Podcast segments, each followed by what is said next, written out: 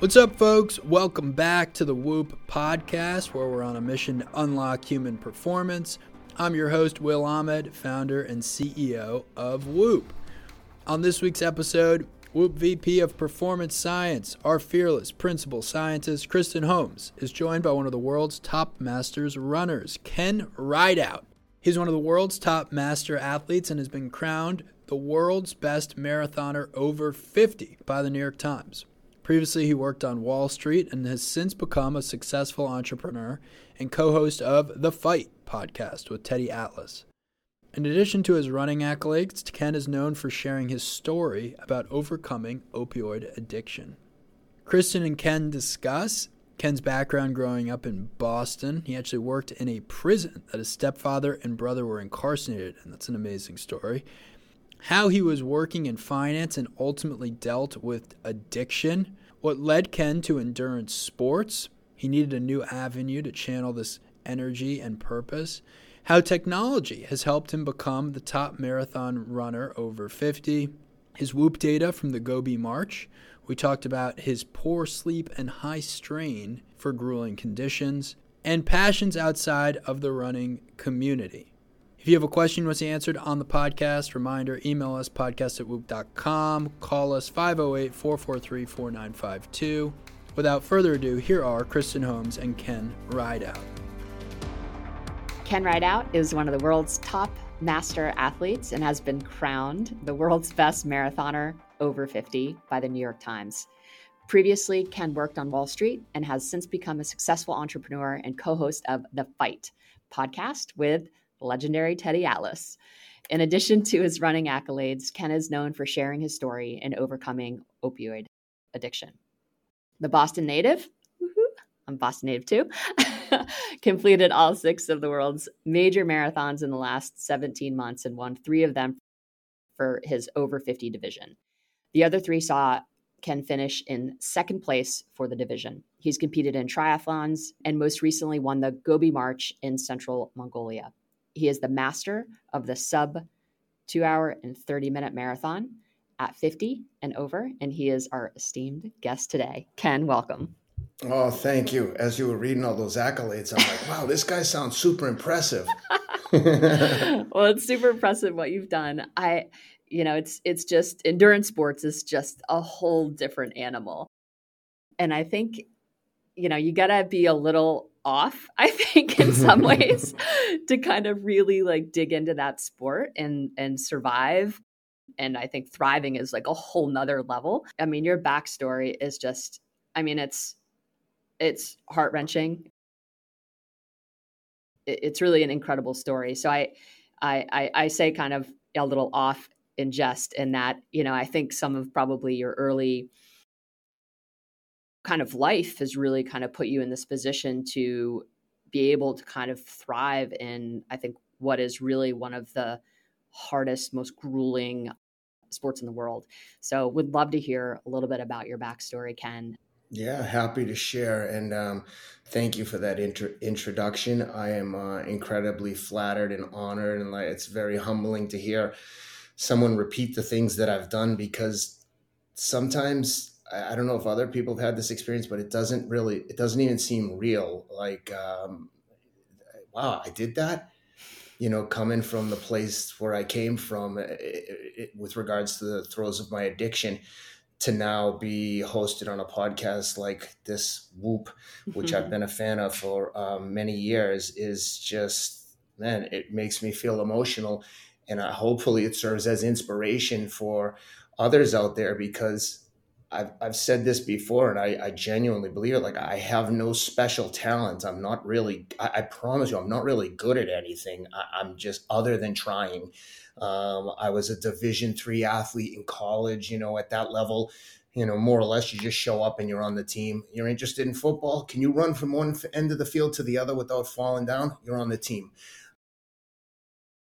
I say that in just because I, I really wasn't a superstar athlete, eh, but but coming out of the um the, the struggles I had with with addiction, I just made a conscious effort not to be mediocre at anything that I was doing anymore and and and just started to take some pride in in the way I conducted myself. And again, coming from, you know, the, this place of self-loathing where I where I lived for so many years, struggling with opioids, it, it I don't find it to be that challenging compared to the challenges that I've dealt with. And the other the only other thing that I would say with regards to, you know, you mentioned that you know some of the world's most ch- challenging events. I would say to the people who think that uh, a marathon might be hard, try to um, have a competitive fight in a cage or in a ring and realize that not only are you tired and have to keep pressing, but someone's actually trying to like punch you in your face or tear your head off. And then you really know what like exhaustion and fear feels like.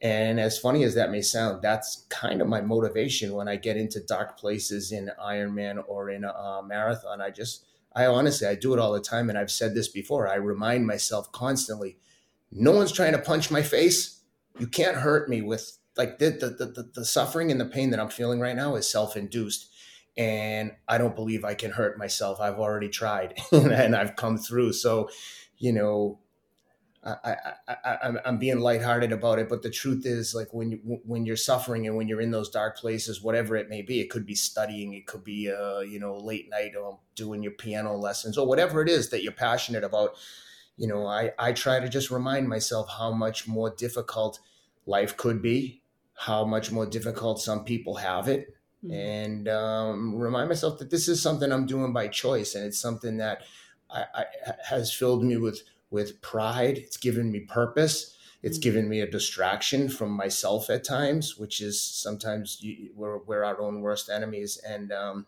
you know, I'd love to understand, you know, just just your upbringing, you know, and and kind of and just wondering kind of how you've been able to to kind of get on the other side. Maybe you're not even on on the other side yet but you know what does kind of healing look like for you? Yeah no great question. Um yeah, so i grew up in the inner city broken family just to provide some context as to the type of uh, lifestyle or household I was coming from, I um, when I graduated from high school, yeah, I went to Somerville High School just outside of Boston, a week after I graduated high school, I was a guard in a uh, prison outside of Boston, and my brother and stepfather uh, were inmates in that prison. Not necessarily at the same time, but they had done time there. And you know, at that time and at that place where I grew up, it wasn't uncommon for um, most of the guards to have relatives um, as inmates. Uh, one of my colleagues, who was also a guard at the time, was Micky Ward, who they made the movie The Fighter about. Wow. And Micky's brother, Dicky Eklund, who was played by Christian Bale in the movie The Fighter, was mm-hmm. in there, was in the prison during the time that I worked there. So Micky and I were working there. His brother was an inmate at the time we were there. So just just to kind of paint a picture of like what this life was like. So I know some of the people that I'm around now and lucky enough to be around, like we were talking before before we started the podcast, like my friend Rob Moore, who's partners with my other friend Andrew Huberman, like, you know, when I tell them these stories, I know it sounds a little bit crazy to people, but this was when you're a child and that's all you know, it's just that's the norm. Like in my mind, when I got that job, I thought, oh, maybe I'll be a um, probation officer or a, um, you know, counselor at the prison. Of course, I worked mm. there a week and was like, oh, I got to get the hell out of here. I better start studying because this, the only thing worse than being an inmate is being a guard here. This was the worst job I've ever had. I, I couldn't get through my childhood fast enough. I was like, please just, but I didn't even really comprehend the idea of going to college and living in the dormitories. The first time I went to see a university and see college dorms, I thought I had found nirvana. I'm like, yeah. oh my God. I literally, I was like, oh my God, I can get away from them and live here. I didn't even know that boarding schools, I mean, I had heard of boarding schools, but that was for someone else. That was never for someone like me, which in hindsight, I wish I had known they existed. I would have applied for every scholarship under the sun. But these are things that you learn in uh, with time and experience. And, um, I'm kind of abbreviating things, but yeah, mm. to, to, to, to, summarize, it was anxiety ridden, uh, super unsettled, unstable, a violent place with a lot of um, uh, drug addicts, junkies around all the time. We lived in a, a two family house with my um, grandmother and uh, my mother's brother who was a lifelong heroin addict, oh. um, active heroin user. Just it was not. It wasn't even like, oh my god, someone's doing heroin. It was just like, oh, don't go down there. You know, Barney's high, and I'm like, oh man, it, it, which I know now saying that as an adult just seems so crazy. But this is the life that I lived as a child. But you know, comes back to the question of nature versus nurture, like mm-hmm. what's innate in us and what's learned. And all I can tell you is my brother became a heroin addict and a convict. And from my youngest memory, I was like, I have to get out of here. I'm not like these people. And I didn't have an example of who I was trying to be like. Mm-hmm. I was mm. just trying to not be like them. Yeah. And, um, you know, as soon as I graduated from college, I moved to New York and started working in finance. And yeah. that was a that's a whole other chapter.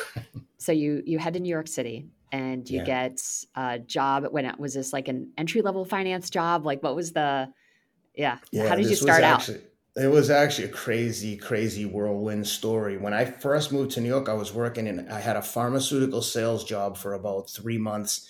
I was making, I want to say like thirty-five or thirty-six thousand dollars, and living in a fifth fifth floor walk up apartment on the Upper East Side. By the time I got my take home paycheck after taxes and everything, I was probably like $50 light per month of how I was going to pay the bills. But even then, I was like, I don't know why. I just had such blind faith in myself that I was like, I'll figure this out. And I was using credit cards and just doing what I had to do. And it was, oh my God, it was such a struggle. But I was playing in a men's pickup hockey league at Chelsea Piers, and I met a French Canadian kid called Mike Peltier. And he was an interdealer broker of commodities. So they were brokering trades between institutions, so like banks and utilities. Mm-hmm. It's kind of like, in terms of high finance and like real Wall Street work, it's kind of like bottom of the barrel in terms of prestige on the on the totem pole. But it was an incredible job. I mean, there were guys making several million dollars a year, but I would always say this is a job. This isn't a career because it's a lot of entertaining. There were a, there was a lot of drug use um, yeah. amongst everyone. It was yeah. it was literally like what you would imagine. Not not Wolf of Wall Street stuff because we were never dealing with like retail customers. It was all mm-hmm. institutional, but it was Wolf of Wall Street in terms of like high life, uh, yeah. private jets, football, you know, all the best events. It was it was wild. It didn't really suit me because you know, I was good at pretending that that was the life I wanted, but it was crazy.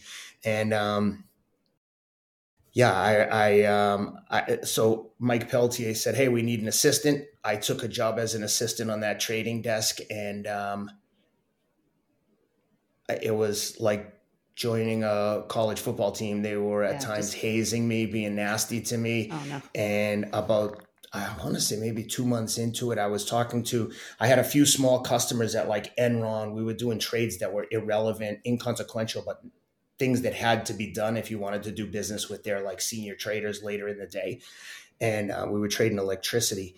And um, like I said, the guys were hazing me, which was crazy. I was boxing for the New York Athletic Club. Like I was by no means a pushover, but they were just so arrogant and um, aggressive. And one day I just like slapped the guy in the face. He just like pushed me too far. And I was like, yeah, dude, I've had it. My integrity is too important to me.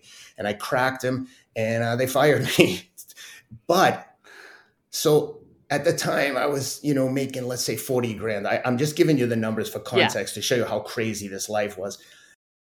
I called the guys at Enron, literally from a payphone. This is before I even had a cell phone. It's probably in like '96. Called the guys from a payphone, and I'm like, dude, I got fired. I did this. I didn't even know we had competitors. I didn't know there were other desks in shops doing what I was doing at this yeah. place.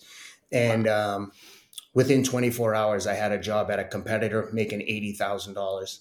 I, I was like, went from like tears to like tears of joy, and. Um, and very quickly from there things took off a year or two later i was hired by cantor fitzgerald to go to to go to london and run european and asian commodity sales and trading wow. no management experience no life experience i started using drugs as a way to cope with um, this imposter syndrome or mm. fraud complex i was suffering from you know it'd be like if you just got your phd and like stanford called and said they want you to run a lab you'd be like uh, I've never even I've never even worked in a lab. You want me to run the lab? It was that kind of thing. Yeah. And um, great analogy. yeah. So I I went to London and it was just incredibly fast paced, but oh my god, what an experience! I always tell my wife and my children like experiences are worth more than anything mm. you could ever have materially. No one can ever take them from me. I went to the Monte Carlo Grand Prix twice, uh, Wimbledon, uh, you name it, we did it. And it was I had the best time skiing in Europe. Again, for a poor kid, I'm flying on the Concorde back and forth to New York from London. It was just like you know, fantasy stuff. And um, I, I was irresponsible, you know, spending money like a drunken sailor. Just, you know, I'm, I'm, I'm ashamed of the way I handled it, but I wouldn't take back the experiences. But it helped turn me into the person that I am now. Unfortunately, it took me, you know, 52 years to be recognized as an athlete and someone with a, um, a strong mindset. But, you know, I guess this should serve as an inspiration to others who might be struggling with something that it's never too late. Like today is either like one day or day one. And I choose to think about every day like that. I have a conscious thought every day of like, what's this the first day of? Is this the first day that my training gets really serious? As crazy as that sounds. Yeah. Or I get my diet dialed in today. And I, I try to take that approach and I'm not always perfect, but yeah, those all those experiences helped forge me into the person I am. And you know, I'd say to anyone who's going through similar struggles or even in a dark place emotionally, and we can come back to like some of the trauma healing that I've done recently. I'd say, you know, tomorrow can be a brighter day, but it won't be a brighter day unless you make a conscious decision to fix things. And yeah. um, I, it's not always easy, but you know, and it sounds cliche, and I don't want to sound like a dope, but if you can just take the first step, that's every journey starts with one step. And again, I know yeah. it sounds like I'm not trying to like make light of anything, but the truth is like you have to take accountability, you have to take responsibility and take like extreme ownership of your current your own situation. But if I can do this, I, I promise you anyone can do anything. So at what point did you kind of go from recreational drug use to kind of full blown addict who's actually functioning relatively well to kind of a to a point where what was the path to actually stopping and just being like, all right, I'm done with this? Yeah, no, good question. Um, I would say from when I was halfway through college, so maybe when I was around 20, I started to uh, do cocaine and, and I, I, I, drank from, you know, 15 with my friends in Boston. We would just drink every yeah. weekend, you know, like normal, like uh, high school fraternity type kid stuff. And then in college, started using cocaine used cocaine for several years till I realized what a losing proposition that was. And um, when I when I was living in New York, right before I moved to London, I was um, introduced to um, Percocet after um, surgery on my ankle. And um, once I tried those pills, like I said, I was had been suffering from like this always had suffered from a bit from anxiety and then the imposter syndrome you know fraud complex when i started working in finance and making like tremendous amount of money that i wasn't really prepared for. It i, I was so ill prepared for like being an adult and um, it is what it is. I'm not making excuses. It is what it is. And um, I discovered opioids, and when I felt the relief that they provided me from the anxiety and discomfort I was having with myself, I was like, I found, like I said, my, my nirvana. I was like, holy cow, I didn't know you could be this happy.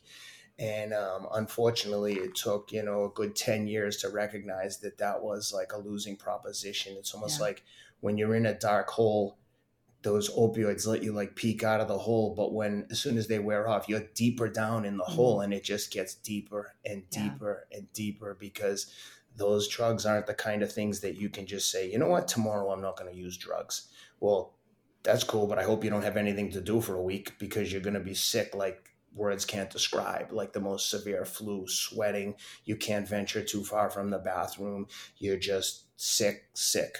And um, so, yeah, uh, my, my um, late 20s is when and by the way, when I got introduced to the to opioids from the first day, I was like, "Oh, it's on." And it, initially, it was like just in the evenings after work.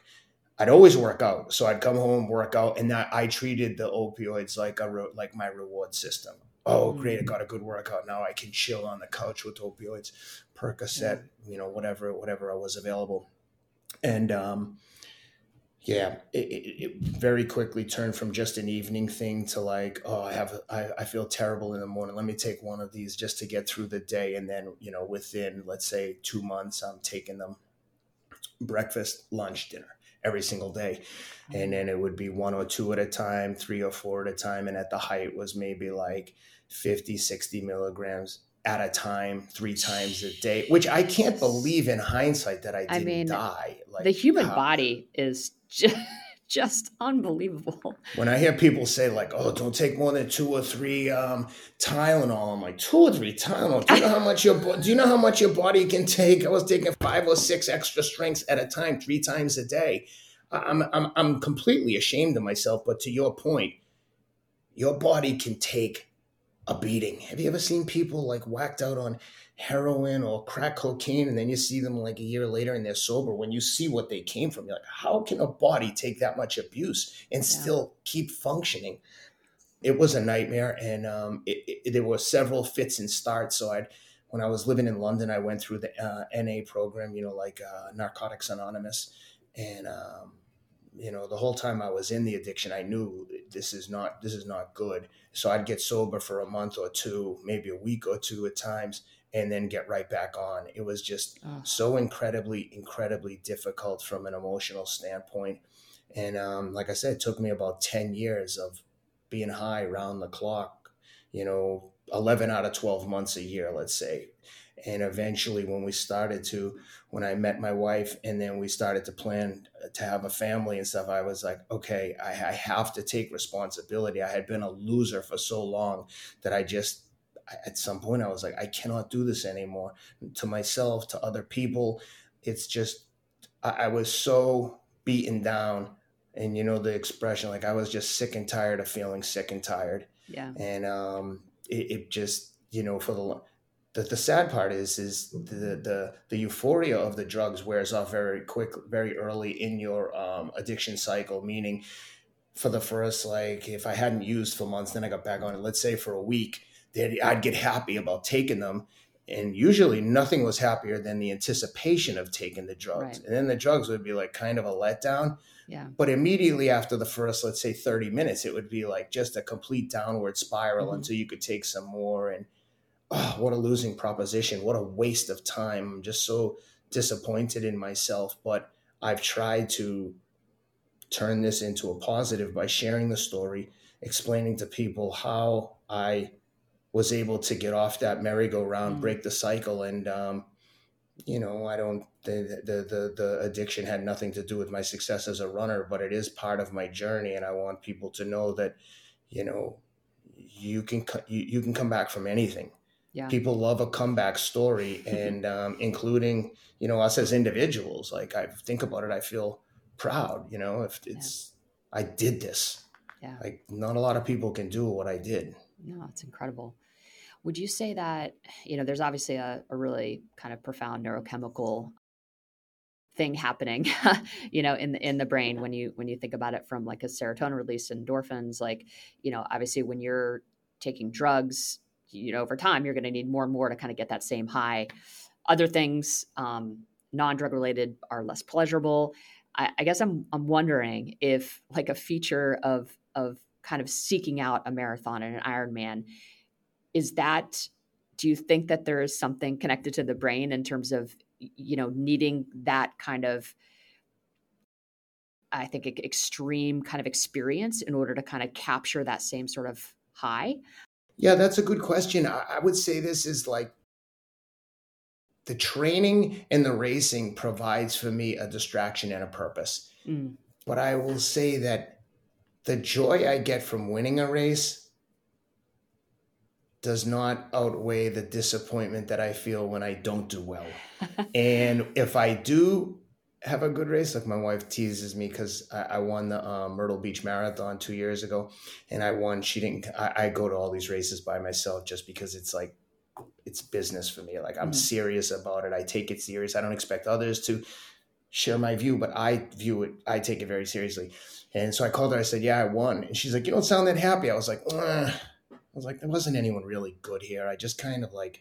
I don't know. I'm like the best weekend warrior. And she's like, if you didn't win, you'd be complaining that you should have won. Now you do win. And then the competition wasn't good enough. She goes, How much did you win by? I said, One minute.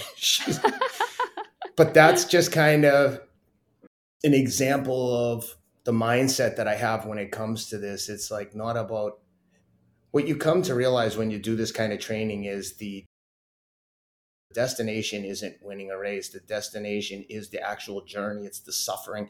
It's like i just did a workout three by two miles at like a 530 pace so like just under marathon pace. And when you're doing that by yourself in nashville in august and it's like the kids just left for school i got them off of school no one's out there's a few bus drivers drive by the same people see me every day in my neighborhood. They think i'm crazy. I know that they yeah. beep and you know wave and but and I always think about it when I'm doing the workout. I'm like, no one would do this. Like this yeah. is where races are won and lost. This yeah. is the victory. Being out here and putting in the work and suffering in mm-hmm. silence and in in solitude, you know. And so it's the suffering and the the journey that is is what's fulfilling to me. And um, I think it serves two purposes. Yes, it fulfills like a serotonin or dopamine release mm. that I get from the work, even though the work is so grueling. Like when I'm sitting right. here thinking about going out and doing, I'm like, oh my God, this is so insurmountable. How am I going to yeah. get through this workout? I'm dreading it. And the race is almost like a secondary, but but the other thing that that the workouts provide for me is a distraction for myself. If I just sat yeah. here and instead of running for 90 minutes a day, I thought about how I felt and just about my feelings I would have no problem convincing myself that I deserve a couple hours of relief. I mm-hmm. can get high one time. It'll just give me some peace. I can watch TV. I can do something. I have a hard time like just sitting and quietly and relaxing. Yeah. But that would allow me to do that. And I start to justify this in my head. And it's yeah. like a, you know, like a cycle. So if nothing else, the 90 minutes I'm out suffering on the road is 90 mm-hmm. minutes I'm not sitting by myself thinking about how much better my life could be or how much happier I could be if I would just get high. Well, that's amazing. Thanks for sharing that. So I want to shift gears a little bit and, and talk about Gobi March. Why don't you mm. kind of mm. tell our listeners like what what is that? And then yeah. um, you know, we talk about kind of what the body can endure and how resilient it is and everything that you put your body through, frankly, is just insane that your body can be in a position to kind of do what it does.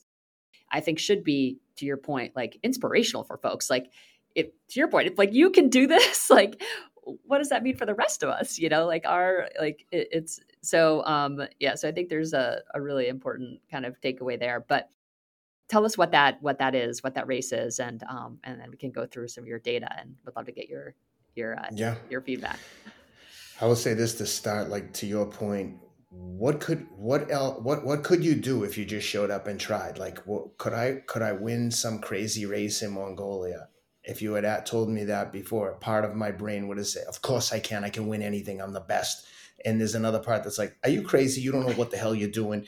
And i know from doing ironmans and my marathon journey like those longer endurance events take a lot of it it takes a lot of experience and time to really optimize your performance. And experience counts for so much. Even in the marathon, it's like, okay, it's only two and a half, three hours if you're running fast, but you learn a lot over those two or three hours. Um, so the Gobi Desert, the Gobi March race was across the Gobi Desert in, in central Mongolia. And basically, it's a six day stage race predetermined distances every day of like 25 to 50 miles a day, self supported, meaning you are carrying your own food. They provide water and a, tent at night. So every day, like a, like the Tour de France, you'd race stage one would be 21 miles, stage two, 28 miles. And they'd be predetermined campsites where they, you just have some tents. You'd have assigned tents to sleep with, you know, three or four, four or five people in each tent. And they provide not cold water, room temperature water. And again, this water is out in the desert all day. You can imagine how pleasurable this was. It was like I didn't have ice for a week, anything cold for a week, and they provided hot water to um, mix up your, um, you know, meals ready to eat, like military style MREs that you just pour water into, like rice and chicken, whatever it was. Mm-hmm. So you had to carry six days of food, a few uh, mandatory uh, safety equipment like a flashlight, headlamp, a mirror, you know, like a whistle, just in case you get lost out there. The course is marked with little pink flags, but it's not on roads or trails. It's like across open desert, pastures, mountains. It was, in hindsight, it was crazy. And, you know, for context, I had never run with a backpack. I had never been camping in my life. I grew up in the inner city. As I described, my family wasn't going to like, you know, campgrounds. Yeah. Um, I don't know how to fish or hunt. I'm like, I have no man skills. I'm like a city guy through and through. You know, if we have to like fight for survival, I'm I like my chances. But if we have to like go on this TV show alone, I'll be dead in a week. Which is funny because my friend uh, Brent Montgomery actually produces that show alone. He's like, dude, you'd be perfect for alone. I'm like, dude, we're friends. Why would you ever do that to me? I'd make a fool of myself. Um, so, about four weeks before, my friend Scott Daru, who's the president of Equinox, he said, Hey, I'm doing this race. And I don't know why, how, or what happened, but I just looked at it. And I go, dude, I bet I can win that race. And he's like, What? This guy's climbed Mount Everest. He's like, he's an outdoorsman. And he's like, Go for it. I sent a letter. To, you know, it was sold out obviously four weeks before. It was like, you know, I had to the, the amount of crap I had to go through, uh, doctor's notes, medical reports. Like it was, you you don't just sign up and show up. And um, basically, long story short, they were like, yeah, you're good, and you can you can come if you want. We'd love to have you. And uh, so I did had to like immediately order all the equipment I needed. It was a lot of stuff: backpack, mm. safety mm. equipment. What shoes am I gonna wear? Because now I'm wearing you. You absolutely needed trail shoes. There was when we weren't on a road or a or a fire road for the whole time, and um, yeah, I just signed up, showed up, checked in. I mean, I was getting on the plane. I was telling my wife, I was getting on the plane. It was like I was going to the electric chair. I was like, I can't believe I'm doing this. What the F am I doing here? Like, I'm an idiot. I told everyone I'm doing this. I look like a clown. But I tell this story, and I told uh, my friend Rich Roll this when I did his podcast for a second time recently. I sent him a text because he's he knows the ultra world pretty well, and I said, "Hey, uh, Gobi March, what do you know?" He's like, "Oh, dude, be careful. That's claimed many an ultra rate rate runner. Uh, so I think someone died there in 2010." I told him, in my mind, all I heard was, "Ken, be careful. You can't do that. That's too much for you." Mm. I was like, "Ha!" And I told Rich this in jest. I know he didn't mean it like that, but I took it as, "Yeah, it's too much for you." And I was like, "Oh, really?" I'm winning this race. and I told another friend called James Davies, who runs um, investment banking at Deutsche, I said, at Deutsche Bank. I said, "Yo, do you know this?" Is I think he had done maybe Marathon des Sables or one of those big ones, and he said, "Wow, man, if you could get top ten, even top five, that would be so impressive." And I just I remember saying to him like, "Top five? I said, "Dude, I'm gonna win this race." And he's like, "Oh, he's British." He's like, "Mate, come on, man, have realistic. There's a lot to know." And and there was a 51% of my brain was like, "I'm winning," and the other 49 was like, "What the hell are you doing?" But that one percent was overpowering. And um, next thing I know, I'm on a plane to Mongolia and um, sleeping in a tent on a Saturday night. It is when I say it's raining, like I thought the tent was going to blow away. It was the most violent thunderstorm I'd ever been in, and we are in the middle of like the Mongolian steppe. It was crazy. I was in a tent with three women, uh, one from Hong Kong, one from Singapore, and uh, and an Irish woman and I, I I, can't tell you how uncomfortable I was. Just I, I'm a big baby. Like if I when I go to run a marathon, I have to stay at the Ritz Carlton or the Four Seasons. Again, having grown up the way I grew up, I'm like, I've earned the right to be able to sleep comfortably the day before the race. I've got too much time and money invested in my training. I'm yeah. going to be comfortable. So as I'm sleeping on an air like a little pad thing with a sleeping bag. Keep in mind, I've not used any of my equipment. I set it up the night before, at the and, day before I left, and, and I can just confirm like, that your sleep sucked. well, two nights in a row, I slept like less than two hours.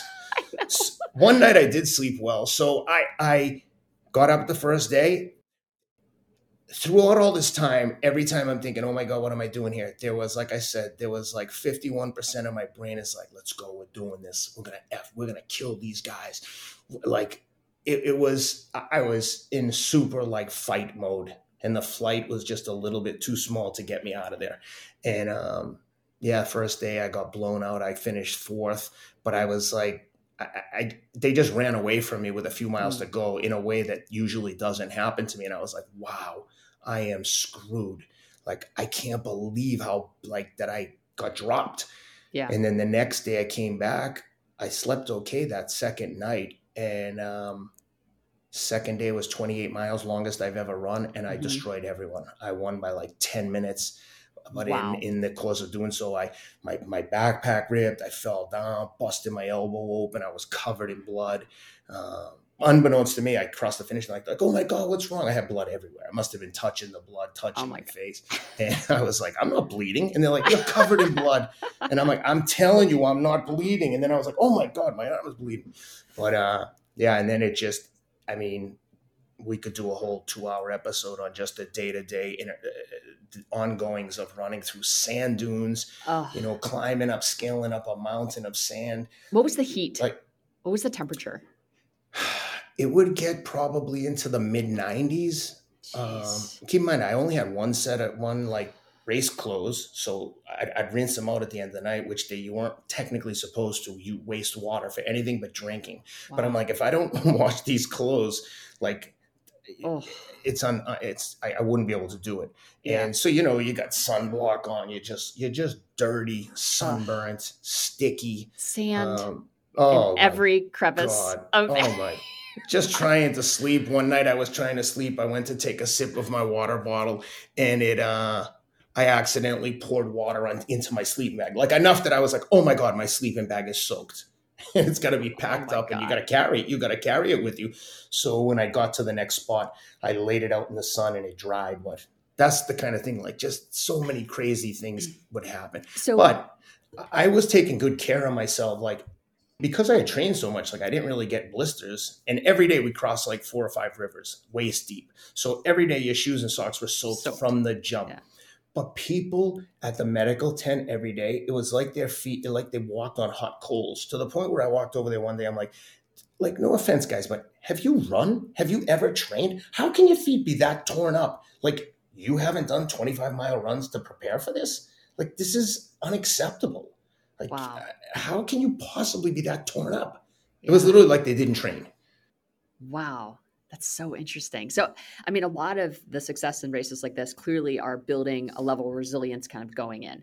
And that's why I think the beauty of Whoop is that, you know, if you're doing, you know, if you're minding your sleep, if you're thinking about your sleep consistency, if you're managing your capacity with recovery and, you know, kind of doing the modalities and getting your nutrition right, you know, hydrating appropriately, you kind of go into those races with like quite a buffer, you know, in terms of like being able to sustain that level of you know mental physical emotional just complexity and, and harshness um, so i guess i want to know like leading into the event you know what would you kind of say are like the core behaviors that you can maybe attribute to the level of resilience that you had over the course of that six day race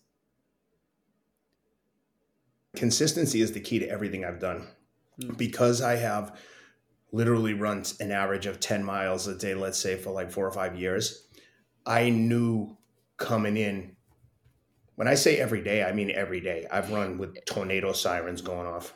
and let me just say one thing you, you say this a ton showing up you know availability to train you know for me like you know i was a coach for 17 years and i was a double sport athlete in college same played for the us team for many many years and i think i always pride myself on like all right i'm not gonna get injured you know i'm gonna i'm gonna take care of my body and i'm gonna make sure that i can show up and train every single day and i and i definitely see that you know on the Whoop platform you know at population levels i mean the people that can show up every day who are kind of managing I suppose, like a non negotiable set of behaviors are the ones who really achieve in, in their sport. And uh, so, yeah, so just kind of unpack that a little bit. I, I know you're kind of, you're getting going, but just to kind of put the plug for just showing up and what that actually means in terms of, because people are like, oh, I'm just going to show up and train. Well, you know what? No, there's actually like a lot of behaviors that precede that, that determine whether or not you can mentally, physically, emotionally show up in a way that you're proud of.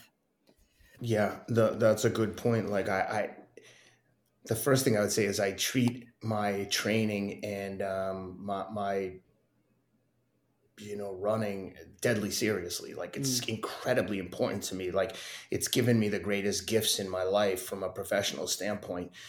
It's helped me like stand out from a crowd, and it's literally something that I was just doing as a therapeutic outlet for myself. Mm. But I would say, to your point, I I mean, showing up is 80% of the battle. Like the Gobi Desert. Like I, I said to Rich Roll on his podcast, like, Rich, I'm not trying to be funny. What else can I do? Could I win Leadville? Could I win Badwater? I mean, the first step that I have to do to see if I could is get on the start line. And that goes for everyone and relates to everything. Mm. Well, could you be a piano virtuoso? You won't know if you don't sit down and stop playing and take a couple lessons. Um, but to your point, I have had, you know, probably every injury under the sun, but I have actively addressed those injuries. As soon as something starts to happen now, I mean, I've got so much experience. If I notice there's a tweak in my Achilles or my calf, I immediately start doing some negative calf drops Mm. where I raise up on on my toes on a step Mhm. on one leg and lower on a 12 count. Sounds crazy. Mm. Three or four reps, no problem. By the fifth or sixth rep, it feels like your calf's going to explode. It's just so like swollen with blood, like it's pumped. And I do those three or four times a day for several weeks. And I promise you, for four or five years, it's alleviated every single lower leg ailment that I've had. I had plantar fasciitis so bad at Wow. one point that I couldn't walk. I mean, I'd wake up in the middle of the night, like when I'd start running, the plantar fasciitis, the tendon that goes across the bottom of your foot and on the arch of your foot, would loosen up. So the first mile or two would be like running on broken glass. And then it would be completely gone by the end of the run. I'd go back, I'd go home, eat, go to like, uh, when I had this, I was living in Philadelphia. My partner, Teddy Atlas, and I, we trained a kid called Alex Gvozdyk, who was the WBC light heavyweight champion of the world. And we had a fight against Artur Beterbiev, who had the IBF title. Uh, big fight, ESPN pay per view. We lived in Philly for eight weeks. So I'd do my run in the morning. Then we'd go to the gym to train Alex at like 11 a.m. And I'm telling you, I would stand on the side of the ring and do these calf drops, but my feet were the pain was honestly it was a 10 so when people tell me oh my foot is killing me i'm like yeah you don't have to tell me. I know and i'm telling you i trained right through it but i did i took all these measures to your point i stayed proactively working this. I rolled my foot on a golf ball. I did all mm. the painful things that they tell you to do but i followed them because they tell you to do these things because they work Right. so I would do that. I, if I had um, a glute issue, I'd do hamstring exercises. Anything you can think of, I had it. I'd use every device, NormaTecs, Power Dot. I'd use all these therapeutic devices, which unfortunately I only use if I feel like I have an injury. I'm Mm. not very good at staying uh, proactive ahead of, Yeah. uh, you know, prehabbing. But yeah, the training is a small part, but that's the first part you know you just got to show up and do the work. And then the second part is if it's important to you you'll figure out a way to keep doing it. But i haven't been sidelined by an injury that didn't require surgery. Like i had shoulder surgery. I took Mhm. four days off. Um, i mean i had a massive shoulder surgery. The guy told me four weeks do not take your arm out of this sling. By the fourth day i was like dude i can't do it. I'd rather get the surgery again. I just put a belt around my neck held the thing and just held my shoulder tight and started running and Wow. uh, yeah, the guy, I, I, I, the guy who I bought my house from in Nashville, he played for the Titans. He was an offensive lineman, Chris Spencer, great dude. He had the same exact surgery from the same guy. And he had said to me, like, oh, no, no, you're not going to be able to run for four weeks. He goes, I couldn't even sleep in my bed for four weeks. I slept on a recliner. And uh, I saw him. I was outside running. He drove by me and he's like, dude, what the hell are you doing? I'm like, no, man, this feels good. I'm like, not really moving. And I'm just, and he was like, you know, incredulous. But that's, I I wouldn't suggest other people do that, but I'm just trying to give you a glimpse into like how I Mhm. approach this in terms of showing up because again, it was as much about my mental health as it was about Mhm. my physical well-being. Yeah. Yeah. Those are totally interrelated. From like just a diet and, and kind of hydration perspective, what what are just some principles that you abide by just to because your strain is, I mean, you average like a 20 strain, which is it's gotta be. I think I was 20.2 for It- last year for the whole year. yeah, 20.4 4 actually, Oh which is just insanity, right? Like I, there's just like uh, there can't be anyone on our platform who is exceeding that. So it's I was going to ask you that. Yeah. So, I mean, I think from the standpoint of just like being able to kind of maintain that uh, strain level and Mm. have the requisite capacity to kind of continuously do that is just, it's honestly mind blowing. Right. So, I- I, you know, I think a lot of it, to your point, like comes from the, just the, the psychology and the mindset and just your will and drive is just otherworldly. So there's that. Mm. But then you combine it with, you know, this just, you've got obviously like a physical acumen that is you know in the, the the top in the world right so you've kind of got this incredible combination i think that allows you to work through pain in ways that are incredible but i think what's very interesting is that this doesn't show up negatively in your recovery that's what is just mind blowing to me, right? If we had someone like when we see someone who has a couple days with strain with a with a high strain in the way that you have, they'll be red for four or five days trying to recover, right? Mm. So and you can repeat that like day after day after day, and you know you live a lot in the yellow, but you have plenty of green days. You know, like it's just it is mm. amazing to me how your body is able to regenerate and you can repeat consistently this level of output. Yeah, I I I treat all of those things deadly serious. I take a ton of supplements. Mm-hmm. As soon as I finish a workout, I take every single workout. I take um, recovery drink from uh, Momentous. I'll mm-hmm. take Athletic Greens, um, vitamin D, vitamin C, zinc, uh, a ton of fish oil. I hydrate every day. I have a, a bottle of um, LMNT uh, first thing in the morning. As soon as I get out of bed, I have one or two cups of coffee I have the uh, you know 12 ounces of LMNT, mm-hmm. 12 ounces of water. Mm-hmm. Um, I hydrate incessantly throughout the day. But I will say, when I'm doing my training, I could I try to bring, if I'm going to do more than 15 miles, I'll bring a gel and I'll plan mm-hmm. to run past some water bubblers in the uh, park. One nice thing about the Nashville parks is there's actually like publicly available things like bubblers yeah. where well, it's humid as shit, right? So like, yeah. I mean, it's, oh, it's, it's, it's humid on another level. I mean, it's just, it, this Tennessee hit heat hits different. Like there's no question having done plenty of track workouts down there at this point. Yeah.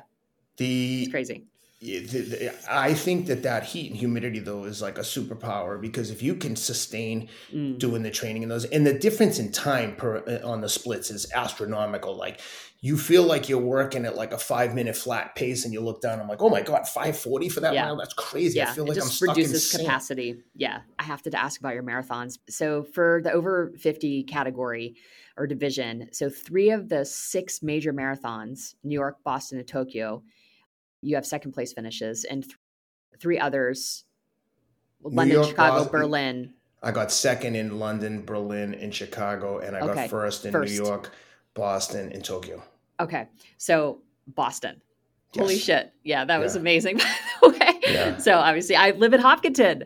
Oh man, I wish I knew I would have come so, and hung out at your house. I know. well, if you run it again, you have a place to stay.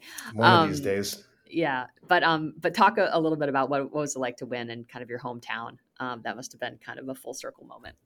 Again like it, it's like a dream come true but of course when i win i win the 50 and over category i'm like oh i should have won the 40 and over category. That's like a that's like something notable right? Who won the masters division is considered 40 and over in new york I did. I think I was the first person over 50 to ever win it.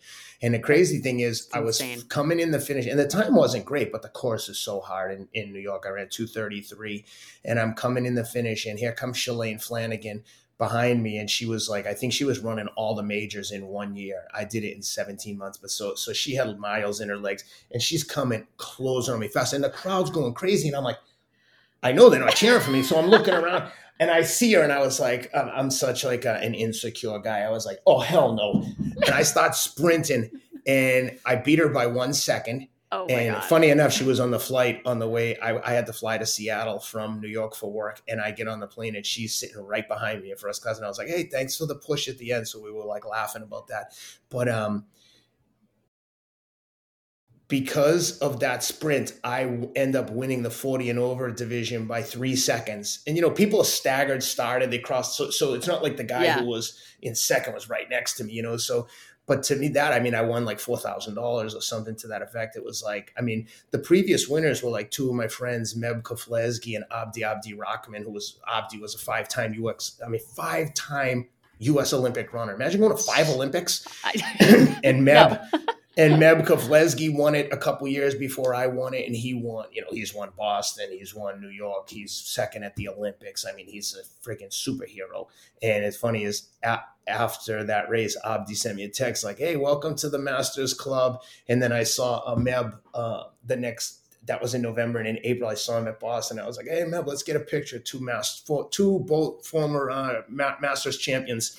That was like probably the highlight of all my marathoning, but Boston was incredible because uh, my friend Des Linden won it in 2018, and when you win, um, you know the, you get the like VIP treatment. So she always has a plus one to the start line in the pro bus, and then you get to hang out in the uh, Korean church at the start line, out of the elements lay down. There's like mats in there. You can relax because you're not out there like three or four hours in the elements before the race like everyone else. So it, that that part of it is just magical, right? So you walk, I walk out with the pros. The men go and start. And I just step into the front of the rest of the pack of the age groupers. So it's funny. This year they were running ads for the New York for the Boston Marathon in Boston, and at one point there was some fighter jets flying overhead and the photographer standing at the start line and i'm standing on the start line with the rest of the people and everyone's looking at the fighter jets and i just remember like i don't care if they're dropping bombs i'm ready to go i'm not paying attention to them. And the camera looked at me and i was like had my hands up like i was ready to fight and everyone else is looking back like this. And i remember putting a caption on instagram like while everyone else is distracted i'm ready to go. And uh, that's awesome. yeah it was it was it was a great day. The only slight disappointment is I ran two two thirty in twenty seconds, and I was just like, you know, from like four miles out, I'm like, oh, this is gonna be close, and I and and you know, friends were like, why didn't you just sprint the last mile? I'm like. Sprint. I sprinted the last 26 miles. What are you talking about? I was running as fast as I could. okay, Ken, we have questions that we ask, you know, all of our guests. What are you obsessing over right now? I'm obsessing over honestly being a better dad. I'm obsessing over my children. I'm obsessing over not getting wrapped up in their performance. Although I will tell you, I preach to my children you do not have to be good to live here. You don't have to be good. You do have to try the best, though. You mm-hmm. cannot live here and not give your best effort. We'll, yeah. It's unacceptable. Yeah. Um, then my children are 13, 12, 10, and 8.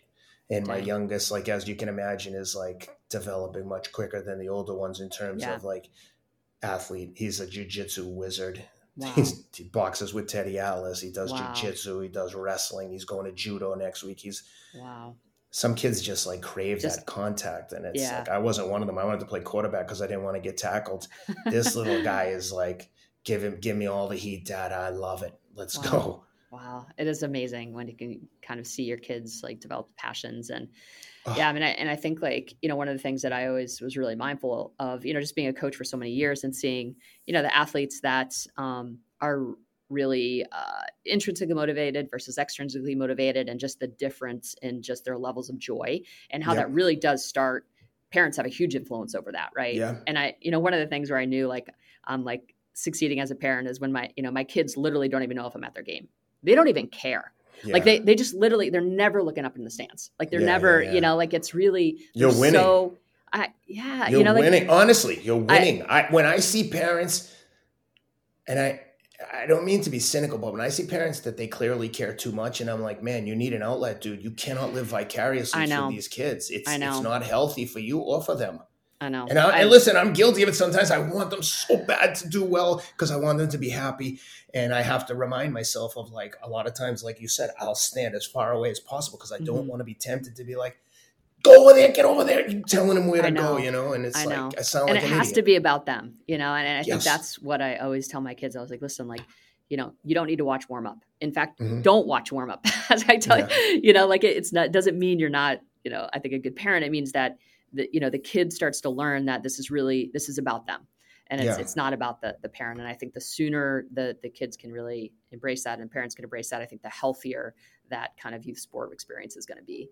Well ken you have uh, evolved into just an exceptional uh, man and just inspiring and an athlete. Um, so i'm just really grateful for the conversation today and i know our listeners are going to love it Thank oh my you. God, thank you. I, am like I said, I'm super honored and um, humbled to be a guest on the podcast and have a conversation with someone so well respected. So thank you for having me. Thank you to your listeners. I hope they enjoy it. I do my best to try, try to not sound narcissistic and just the facts and hopefully someone can get something from my experiences and recognize that oh if that dope can win i can win too love that thank you thank you Thank you to Ken Rideout for joining us today on the Whoop podcast. If you enjoyed this episode, please leave a rating or review. Check us out on social at Whoop, at Will Ahmed. If you have a question you want to see answered, email us podcast at whoop.com. Call us 508 443 4952. If you want to join Whoop, try it for 30 days for free. That's right. Go to whoop.com and you can literally get everything about the Whoop membership for free for 30 days. And that's all we got. Okay, thank you all for listening. We'll catch you next week on the Whoop podcast. As always, stay healthy and stay in the green.